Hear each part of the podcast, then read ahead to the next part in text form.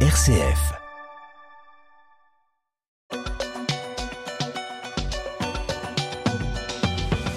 Le courage d'en parler, les abus, c'est un grand sujet débattu cette semaine à Lourdes par les journalistes chrétiens qui participent aux journées Saint-François de Sales, Étienne. Abus sexuels, abus spirituels, abus de pouvoir, le courage d'en parler, c'est surtout le courage des victimes qui nous alertent depuis des années, nous les journalistes. Mais comme une autocritique peut-être que je peux formuler, les avons-nous toujours écoutés? La vérité, l'avons-nous toujours cherché Avec les affaires récentes et le rapport de la SIAZ, le sujet est pris très au sérieux par toutes les rédactions, mais Comment s'est fait la prise de conscience? On en parle depuis des années.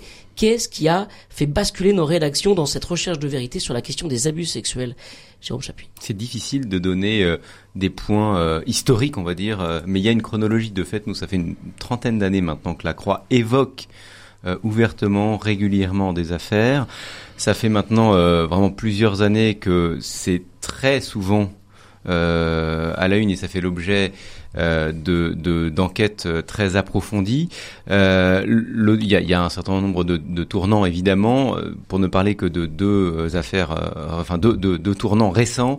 Bien sûr, l'affaire Prena, euh, prise de conscience euh, de, de, la dimension systémique? Non, d'abord de l'insuffisance de l'institution, bien que l'institution cherche enfin cherche à, la, bonne pratique, euh, l'institution est insuffisante. Et alors ensuite le côté systémique, en effet, qui est énoncé explicitement dans le rapport de la SIAZ.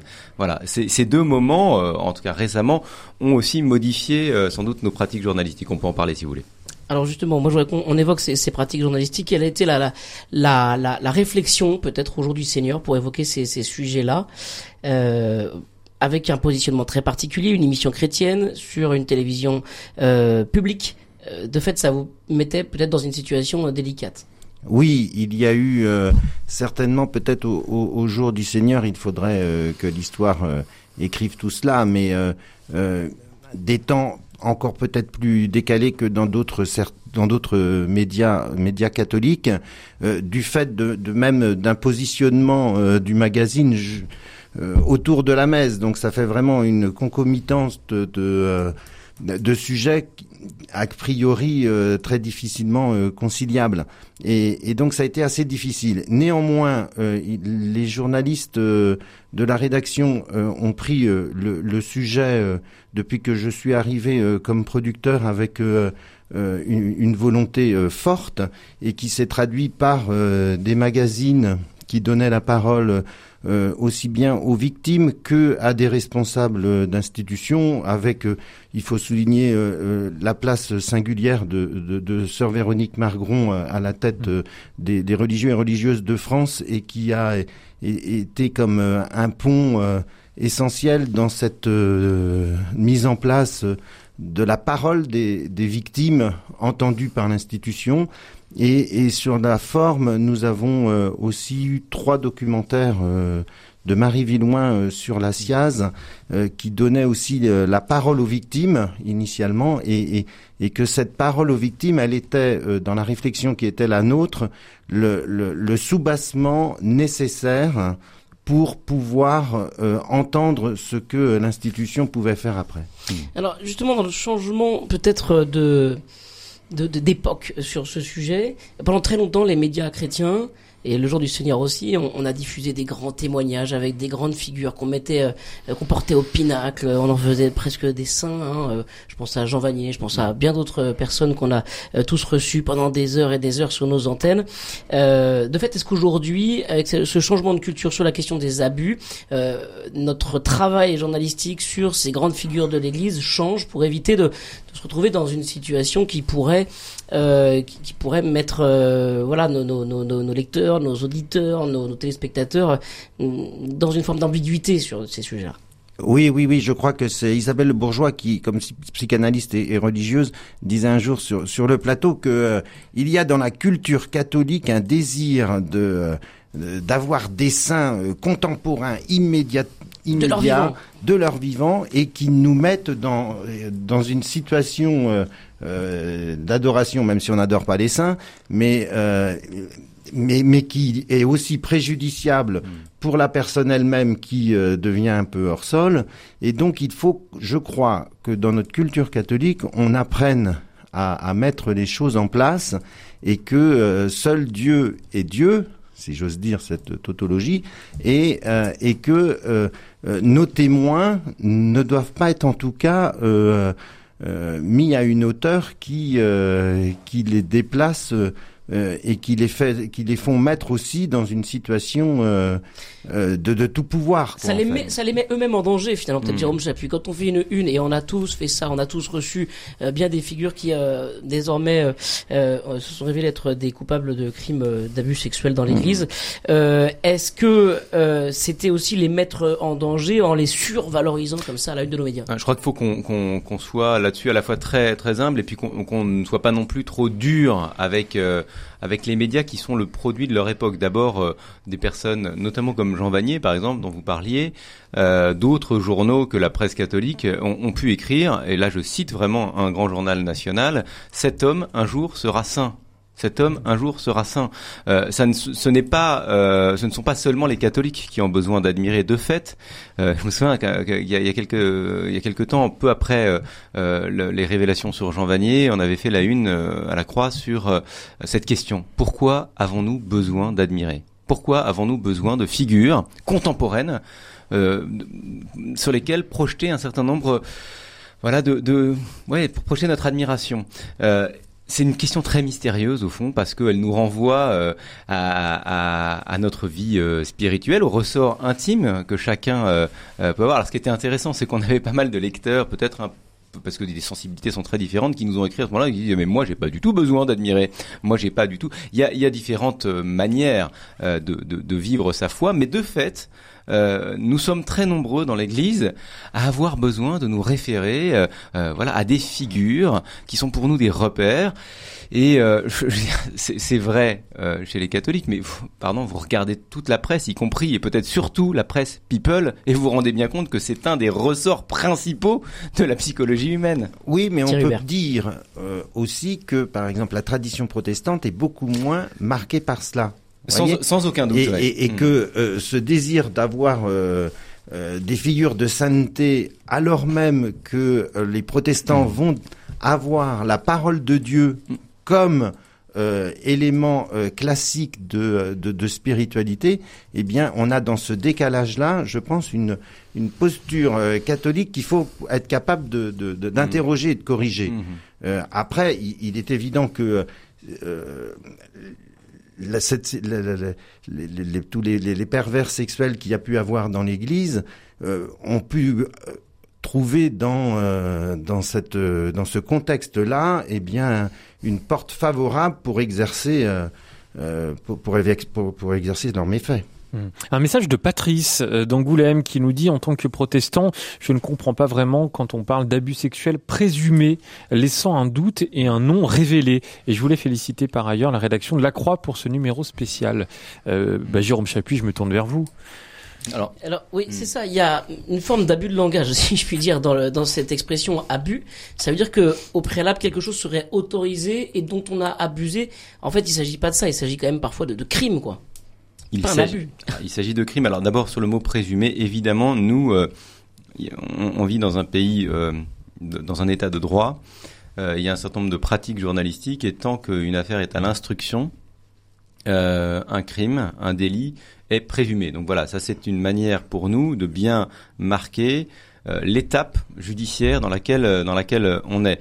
Ensuite sur cette notion de, d'abus. Votre question, elle porte sur euh, la manière de nommer les langage, choses. Oui, mmh. cette manière de parler des abus, euh, comme si on avait le droit de faire quelque chose, mais que là on était allé trop loin. C'est pas ça. Non, mais ça, ça, c'est une question qui est très intéressante parce que historiquement, il faut bien voir que euh, toute la société, et particulièrement l'Église et particulièrement les médias d'Église, ont cherché comment en parler. Et, quand, si vous regardez bien, on, pourrait faire ce travail. Ce serait trop long ici, mais l'évolution du vocabulaire euh, sur ces sujets a beaucoup, euh, enfin, est, assez intéressante. Je prends un, autre mot que le mot euh, abus, le, mot pédophilie.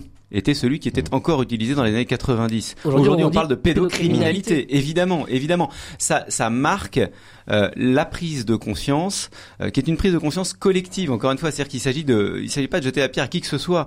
Euh, nous avons collectivement ouvert les yeux sur des phénomènes qui, non pas qui nous semblaient normales, normaux, euh, mais mais euh, sur des phénomènes euh, sur lesquels nous avions collectivement des angles morts. Et donc, ça passe par une évolution du langage. Le mot abus euh, est, est vraisemblablement euh, très générique, mais bon, il a un mérite, c'est que bon, il recouvre des réalités euh, différentes, donc qui, nécessitent d'être chacune euh, explicitée, mais il a un mérite, c'est que il, il recouvre cette réalité dont on sait maintenant qu'elle est euh, systémique et, et qu'il y a un continuum, parce que comme le dit euh, évidemment le pape François, derrière chaque abus sexuel, il y a d'abord euh, un abus spirituel. Je voudrais qu'on on parle de notre relation euh, aux lecteurs, aux auditeurs, aux téléspectateurs sur ces Mm. sujets-là. Euh, nous tous, euh, quels que soient nos, nos médias dans l'Église, on a reçu évidemment beaucoup de courriers de lecteurs très affectés par la manière dont on pouvait traiter ces sujets-là, ou même tout simplement par ces affaires. Nous reprochons parfois, il faut bien le reconnaître, d'en faire trop haut ou de, de, de vraiment peut-être même parfois abîmer l'Église. Hein, c'est ce qu'on a pu recevoir nous, euh, par exemple, à la rédaction de, de, de, de RCF. Euh, euh, comment euh, maintenir la relation de confiance avec nos lecteurs, auditeurs, téléspectateurs, euh, tout en faisant ce travail de vérité? Il y a là quelque chose de l'ordre de la justesse, de la délicatesse, peut-être, Thierry Hubert? Oui, euh, il y a aussi euh, quand même quelque chose de notre propre vision de l'Église, c'est-à-dire que quand nous confessons euh, que l'Église est une sainte catholique et apostolique, que dit-on que Quelle est. quand elle quand on dit qu'elle est sainte vous voyez et que il y aurait certainement une tout un travail euh, pour comprendre euh, ce que cette sainteté là ne signifie pas euh, une sainteté euh, globale permanente et, euh, et en même temps individuelle de, chacun de ses membres, mais, peut-être davantage ce que, ce que Dieu l'appelle à être comme lui lui-même est. Ensuite, je crois que il y a différentes temporalités aussi. Si dans un premier temps la, la, réaction immédiate est vraiment de euh, d'être dans une réaction contre le média, il me semble que le temps montre aussi que la confiance qui pouvait être euh, euh, atténuée au départ, elle est renforcée ensuite parce que il y a la crédibilité d'abord de ce qui a été fait, le courage d'y avoir apporté les mots, et puis donc véritablement que euh, on le voit par exemple avec des, des nouveaux convertis qui vont trouver que euh, ce travail de l'Église honore en fait l'Église d'avoir été une des premières à se mettre peut-être au pied du mur, mais sur euh, ce chemin-là. J'ai une question de Blandine euh, qui nous dit qu'en est-il de l'indépendance de RCF et des médias versus les abus dans les diocèses? Y a-t-il des conflits d'intérêts qui les empêcheraient d'avoir une plus grande transparence? Euh, Jérôme Chapuis Là-dessus, là-dessus, c'est- vraiment très important parce que évidemment, Blandine a raison sur le fait que euh, il y a des, y a une, il y a un risque d'interférence au sens, j'allais dire, euh, en radio, on connaît ce terme de, de l'arsène. C'est, on, on, on est, euh, vous savez, quand vous rapprochez le micro, je vais pas le faire là, mais quand vous rapprochez le micro euh, Du haut-parleur. euh, ça, ça crisse. Euh, sur les abus sexuels, nous sommes dans l'Église. J'ai eu l'occasion de le dire ici euh, au journée Saint-François de Sales. La croix n'est pas la voix de l'Église, mais c'est une voix dans l'Église, euh, une voix importante.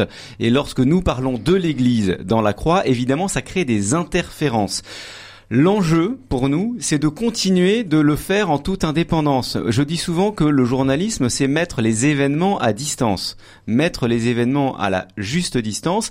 Ça nécessite d'être dans une posture d'indépendance, c'est-à-dire, euh, évidemment, comme je l'ai dit tout à l'heure, il y a besoin de capitaux. euh, on parle de quelque part, euh, il y a des gens qui nous, voilà, qui nous, qui nous financent, mais par rapport à ces, à ces personnes, nous nous devons d'être totalement en distance pour pouvoir garder une totale liberté. Et, et j'allais dire, il en va de l'intérêt de tout le monde, à commencer, à commencer par euh, nos actionnaires eux-mêmes. Donc c'est assez compliqué, assez subtil à, à expliquer, mais vraiment, c'est c'est très important de, de comprendre ça, parce que euh, l'indépendance sur ces sujets-là, c'est la clé, c'est la clé de notre crédibilité. Même chose pour euh, pour vous justement aujourd'hui Seigneur. Euh, la croix c'est les Assomptionnistes, donc euh, c'est ça appartient à une congrégation religieuse. Le jour du Seigneur est porté par les Dominicains. Là aussi une congrégation religieuse est impliquée éditorialement dans le dans la dans la construction, dans la fabrication des programmes du jour du Seigneur. Est-ce qu'il y a là un, un conflit d'intérêts? Le lien est même euh, plus fort hein, pour le jour du Seigneur puisque euh, puisque c'est la conférence des évêques de Mm. France qui délègue au, à l'ordre dominicain euh, le soin d'apporter euh, un producteur et, euh, et une ligne éditoriale. Alors est-ce qu'on est autorisé à ce moment-là à parfois tirer à boulet rouge sur l'Église catholique pour dénoncer ces abus? Eh bien, la chance, c'est euh, que dans le dispositif, euh, le jour du Seigneur est sur le service public. Donc, euh, donc, euh, et je pense que la CEF le comprend bien. Le jour du Seigneur n'est pas euh, euh, le service communication de la CEF, Non. mais que nous avons à être euh, une sorte de, pont entre ce qui serait euh, euh, l'Église vue par la CEF ou vue de manière institutionnelle, et puis euh, ce qui est euh, euh, l'agora euh, télévisuelle où nous parlons euh, à l'extérieur avec euh, eh bien euh,